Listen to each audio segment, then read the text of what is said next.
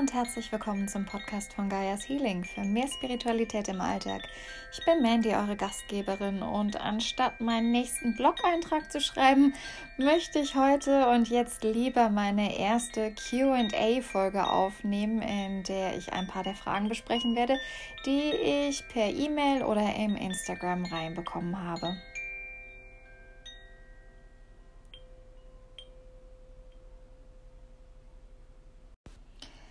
Es freut mich, dass ihr heute mit mir dabei seid bei meiner ersten QA-Show und ich möchte auch gleich einsteigen äh, mit einer Nachricht, die ich im Instagram vom Account Hautsache gesund bekommen habe. Und zwar hat sie geschrieben: Hallo liebe Mandy, und zwar möchte ich dich gerne etwas fragen. In deinem Podcast hast du erzählt, dass du in der Wohnung in Wien eine Energie verspürt hast. Seit einigen Tagen spüre ich auch eine Energie. Ich habe sehr oft das Gefühl, jemand ist hinter mir, neben mir oder sehe im Augenwinkel eine Art Schatten. Was kann ich da tun? Wie kann ich herausfinden, was es ist? Wäre über eine Antwort wirklich sehr dankbar. Ja, natürlich, genau für solche Fragen stehe ich gern mit Rat und soweit möglich auch Tat ähm, zur Seite. Ähm, ich würde jedem zuerst mal empfehlen, vorsichtig zu sein. Also ohne Angst schüren zu wollen. Also vorsichtig zu sein, aber nicht verängstigt zu sein. Wobei je nach Energie ähm, kann das im Vorfeld schon mit einem unguten Gefühl oder mit einem gewissen Angstgefühl verbunden sein. Also äh, gerade bei der Freundin von mir, ähm, von der ich mal in einem Podcast gesprochen hatte, für sie war das eher immer ein sehr ungutes Gefühl. Sie hatte das Gefühl, dass das eher bedrohliche Energien waren. Ähm, ich würde aber trotzdem immer empfehlen, zu versuchen, in einen Dialog mit solchen Energien zu treten, um herauszufinden, was, um was für eine Energie handelt es sich überhaupt. Also es kann ja durchaus sein, dass man medial veranlagt ist und eventuell die Verstorbenen um sich herum spürt. Das müssen dann auch gar keine Verstorbenen aus dem eigenen äh, Familien- oder Bekanntenkreis sein. Das können äh, auch Verstorbene sein, mit denen man überhaupt keine Verbindung hatte. Ähm, es können alle möglichen Arten von Energien sein. Deswegen aber halt eben auch Vorsicht geboten. Also ich würde je nachdem, wie weit man selbst mit Energiearbeit vertraut ist, ähm, halt erstmal zur Vorsicht raten, aber dennoch versuchen, in einen Dialog zu treten. Also ich würde empfehlen, ähm, wenn man sich erstmal in einem ersten Schritt schützen möchte, dass man visuell ein schützendes Feld um sich gibt. Und da kann man mit Bildern arbeiten, die für einen selbst gut funktionieren.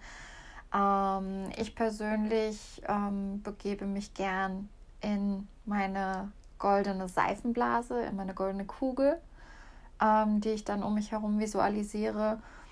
Äh, eine Freundin von mir zum Beispiel, sie benutzt gerne das Bild von einem Wasserfall, der alle negativen Energien automatisch gleich hinwegwaschen würde.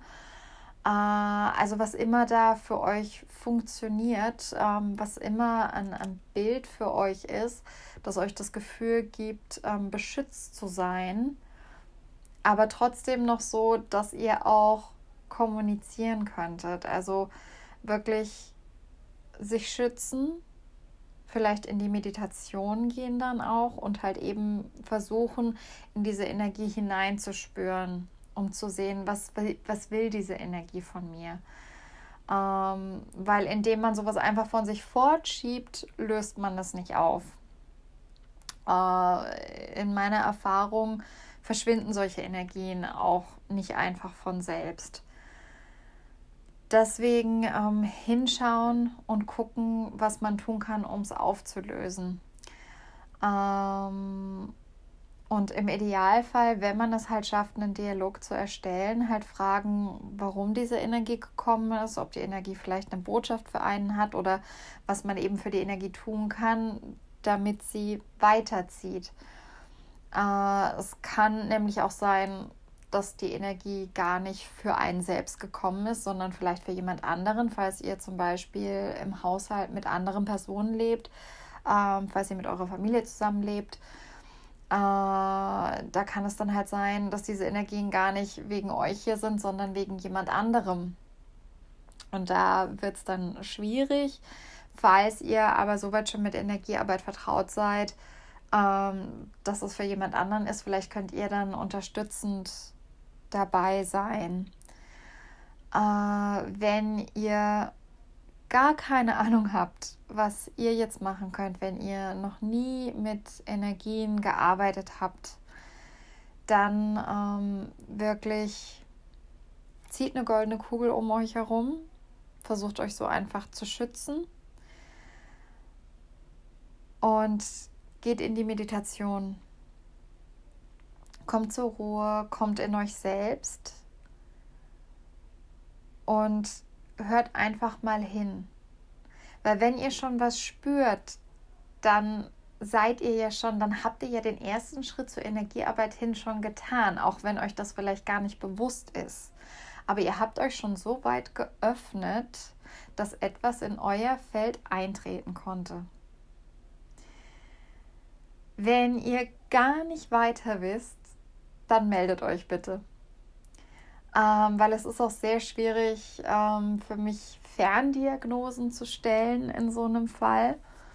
Äh, wenn ihr möchtet, könnten wir da dann auch gerne zusammenarbeiten, ähm, weil solche Dinge lassen sich problemlos auch zum Beispiel über Zoom anschauen und lösen. Also in solche Energien kann man selbst auf die Entfernung ähm, hineintunen und schauen, was da los ist. Also falls ihr selbst versucht, in die Kommunikation zu gehen und aber nichts durchkommt, falls ihr nichts empfangt, ähm, es aber vielleicht trotzdem gern auflösen möchtet, dann meldet euch. Dann können wir weiterschauen, wie euer spezieller Fall aussieht. Und wenn ihr aber trotzdem jetzt dann noch etwas machen möchtet, um vielleicht euren Raum oder wo auch immer ihr diese Energien spürt, ähm, um das eventuell zu reinigen und aufzulösen, ähm, was für mich immer funktioniert, ist weißer Salbei räuchern. Ähm, weißer Salbei hat eine unglaublich reinigende Wirkung und ähm, sogar nachweislich wirkt auch antibakteriell. Ähm, also wenn ihr mit eurer Familie zusammenlebt und ähm, die wundern sich, warum ihr weißen Salbei räuchert oder so, könnt ihr ja sogar sagen, ähm, ja, das ist antibakteriell und einfach so ein bisschen äh, zum Reinigen. Ich persönlich liebe den Geruch von weißem Salbei auch. Also ich liebe das weißen Salbei zu räuchern.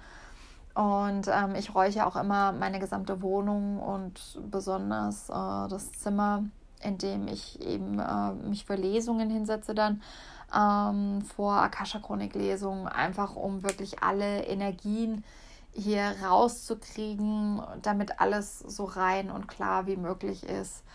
Und schaut mal, falls es eine Energie sein sollte, die unangenehm für euch ist, kann das sein, dass nach dem Räuchern mit weißem Salbei, dass es dann auch weg ist.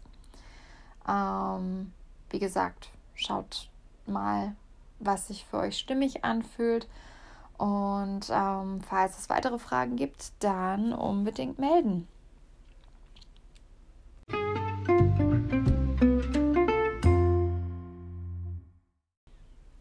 Ich hatte einen Blogartikel geschrieben, in dem ich erklärt habe, wie man seine Steine aktiviert, um quasi ihr gesamtes Potenzial zu entfalten. Und ähm, nur noch mal kurz im Schnelldurchlauf. Ähm, das Vorgehen, wie ich es äh, mache, ist so, dass ich zuerst meditiere mit dem Stein. Ich halte den Stein in Händen, komme in meine Mitte, komme in die Stille und dann verbinde ich mich mit den Energien des Steines und spüre in den Stein hinein.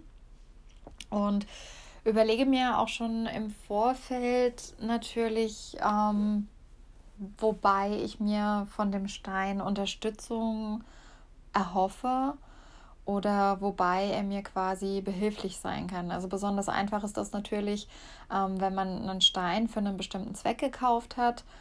Ähm, wenn man einen Stein ganz intuitiv erworben hat und vielleicht gar nicht so genau weiß, wobei er einem helfen kann, äh, würde ich trotzdem empfehlen, ihn zu programmieren und da dann vielleicht aber auch einfach herauszufinden, äh, wobei möchte der Stein mir denn helfen. Also da kann dann die Meditation im Vorfeld dabei helfen, das überhaupt erstmal rauszufinden und dann halt eben zu schauen, ähm, wie die Zusammenarbeit mit dem Stein aussehen kann. Ähm, ja, und ähm, im letzten Schritt der Aktivierung geht es dann halt darum, dass man dem Stein ganz klar mitteilt, wobei er einem helfen kann, darf, soll. Und ähm, dadurch, dass man dem Stein das halt eben mitteilt, wird er aktiviert. Dadurch bekommt der Stein seinen Fokus und fängt dann an, auf Hochtouren für uns in die Richtung zu arbeiten, um uns eben so gut wie möglich zu unterstützen. Und ich wurde gefragt, ob das Ganze auch geht, wenn die Steine sich in einer Wasserkaraffe befinden. Ähm, und ich würde sagen, definitiv ja. Also anstatt dann halt einen losen Stein äh, oder in welcher Form auch immer der Stein ist, in Händen zu halten, würde ich dann die Karaffe eben halten und da aber ganz genauso vorgehen. Also erst meditieren, in die Mitte kommen, in die Stille kommen, mich energetisch mit dem Stein oder den Steinen in der Wasserkaraffe dann verbinden und dann im letzten Schritt eben mitteilen, wobei ich mir Unterstützung von den Steinen wünschen würde. Und dadurch sind sie dann programmiert.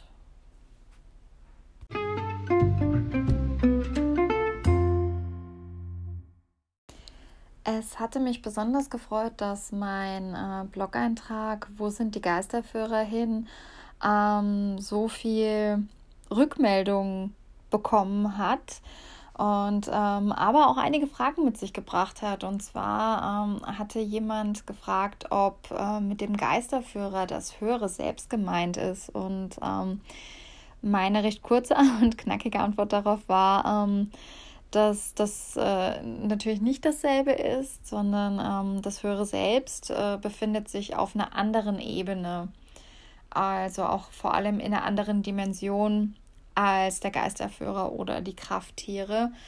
Ähm, das höhere Selbst vielleicht auch noch dazu, ähm, weil die nächste Frage, die kam, steht der Geisterführer über dem höheren Selbst?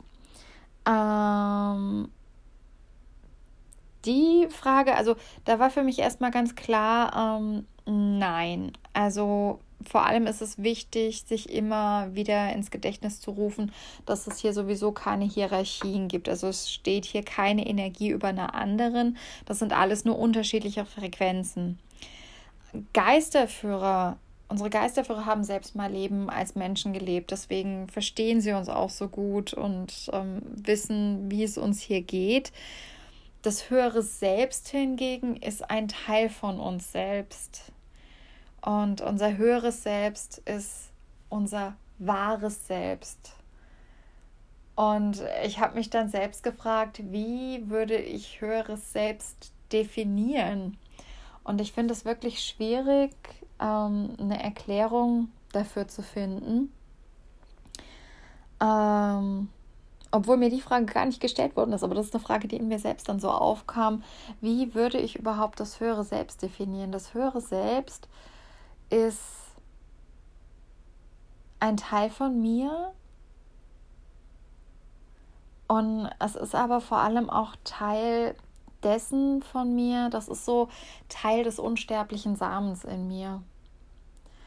Mein höheres Selbst fühlt sich für mich an, als wäre das alles, was ich als, als positiv empfinde. Und mein höheres Selbst, das ist, wenn ich mich mit meinem höheren Selbst verbinde, das ist, das ist pure Freude, das ist pure das klingt so kitschig, aber es ist, es ist pure Liebe. Es ist einfach, es ist so unglaublich erhebend, sich mit dem höheren Selbst zu verbinden. Falls ihr das noch nie gemacht habt, würde ich euch das unbedingt empfehlen. Ähm, es gibt geführte Meditationen dazu. Ich selbst habe im Rahmen von einem Seminar mit Andy gelernt, mich mit meinem höheren Selbst zu verbinden. Und was daran besonders toll war, ähm, wir wurden auch angeleitet dazu, ähm, unser höheres Selbst nach seinem Namen zu fragen.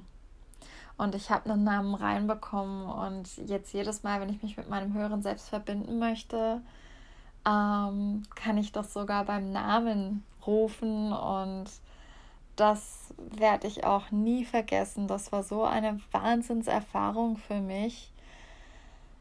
Und das ist nur eines von vielen Dingen, ähm, wo ich Andy wirklich auf immer und ewig in tiefster Dankbarkeit verbunden sein werde.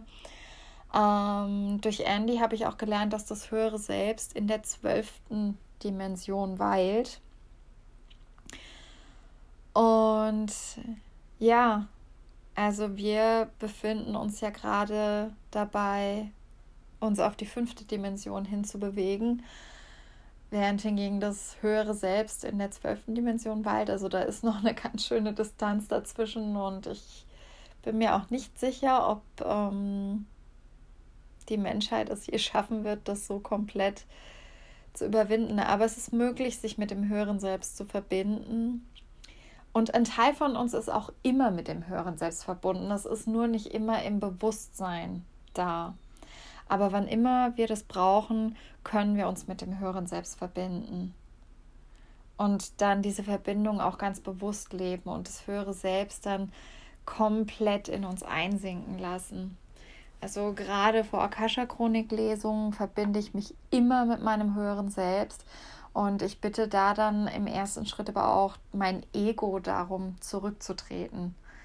Weil das Ego ist auch immer Teil von mir. Das gehört zu mir genauso wie mein höheres Selbst. Und ja, es ist, äh, das sind fast so ein bisschen die Polaritäten. Also wo das Ego ist auf der einen, am einen Ende der Skala und das höhere Selbst ist auf dem anderen Ende der Skala. Und mein physisches Ich das hier in der 3D-Realität lebt, ähm, ist in der Mitte. Und je nachdem, wie es mir geht, bin ich halt eher auf der Seite des höheren Selbst der Skala und manchmal mehr auf der Seite des Ego. Und es gibt da aber eigentlich gar keine klaren Grenzen. Es ist immer so eine Frage von, wo stehe ich gerade im Leben.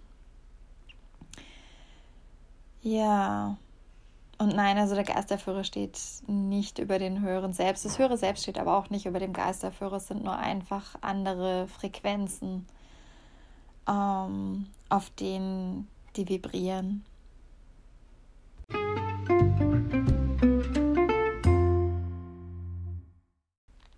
Letzte Frage für heute. Wie oft sollte ich mir meine Akasha-Chronik lesen lassen? Das ist relativ einfach zu beantworten.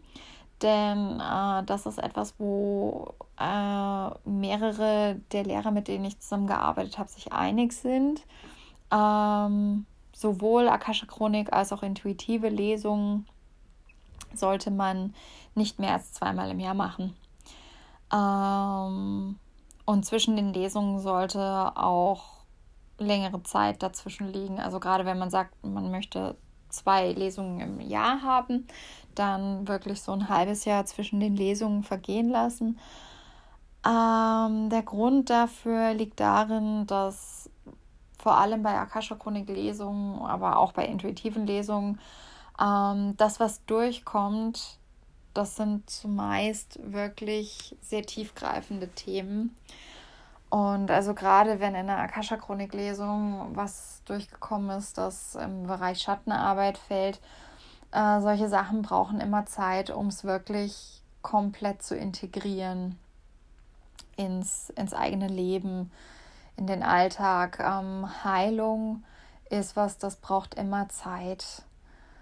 Und selbst wenn man vielleicht eine sehr erhebende Lesung hatte, die vorrangig positiv war, wo man bestärkt worden ist, auch solche Nachrichten möchten erstmal integriert werden. Und ähm, ich würde auch jeden wirklich dazu ermutigen, ähm, sich zu versuchen, die Nachrichten von so vielen Seiten wie möglich anzuschauen und so eine Lesung auch wirklich erstmal sich setzen zu lassen. Und ähm, ja, also weil es eben meistens um eher größere Themen geht, sollte da dann halt eben auch Zeit dazwischen liegen, damit man wirklich das Ganze integrieren kann, damit man die Botschaften verdauen kann. Und ähm, macht euch unbedingt Notizen während euren Lesungen, schreibt euch alles das auf, was euch wichtig scheint, was durchkommt. Und wenn ihr dann vielleicht nochmal zur selben Person für eine Lesung zurückgeht, ähm, hebt euch die alten Notizen auch auf und schaut vielleicht, was hat sich weiterentwickelt, wo seid ihr weitergekommen.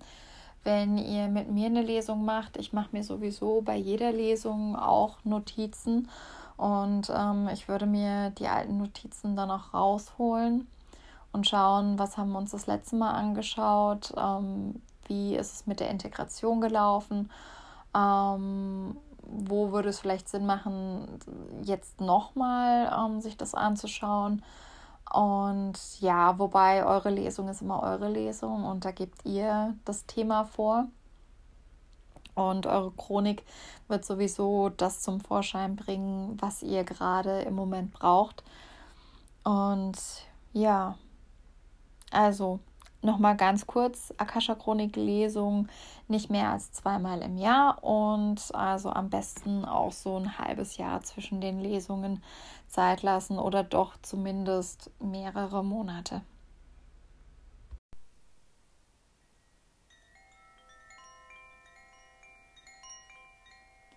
Danke, dass ihr bei dieser Episode dabei wart.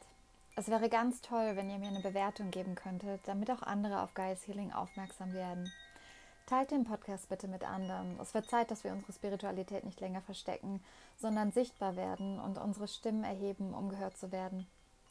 Von jetzt an möchte ich auch einmal im Monat eine Frage- und Antwort-Episode aufnehmen, in der ich eure Fragen und Erfahrungen teilen und beantworten möchte. Also meldet euch, schreibt mir und lasst von euch hören.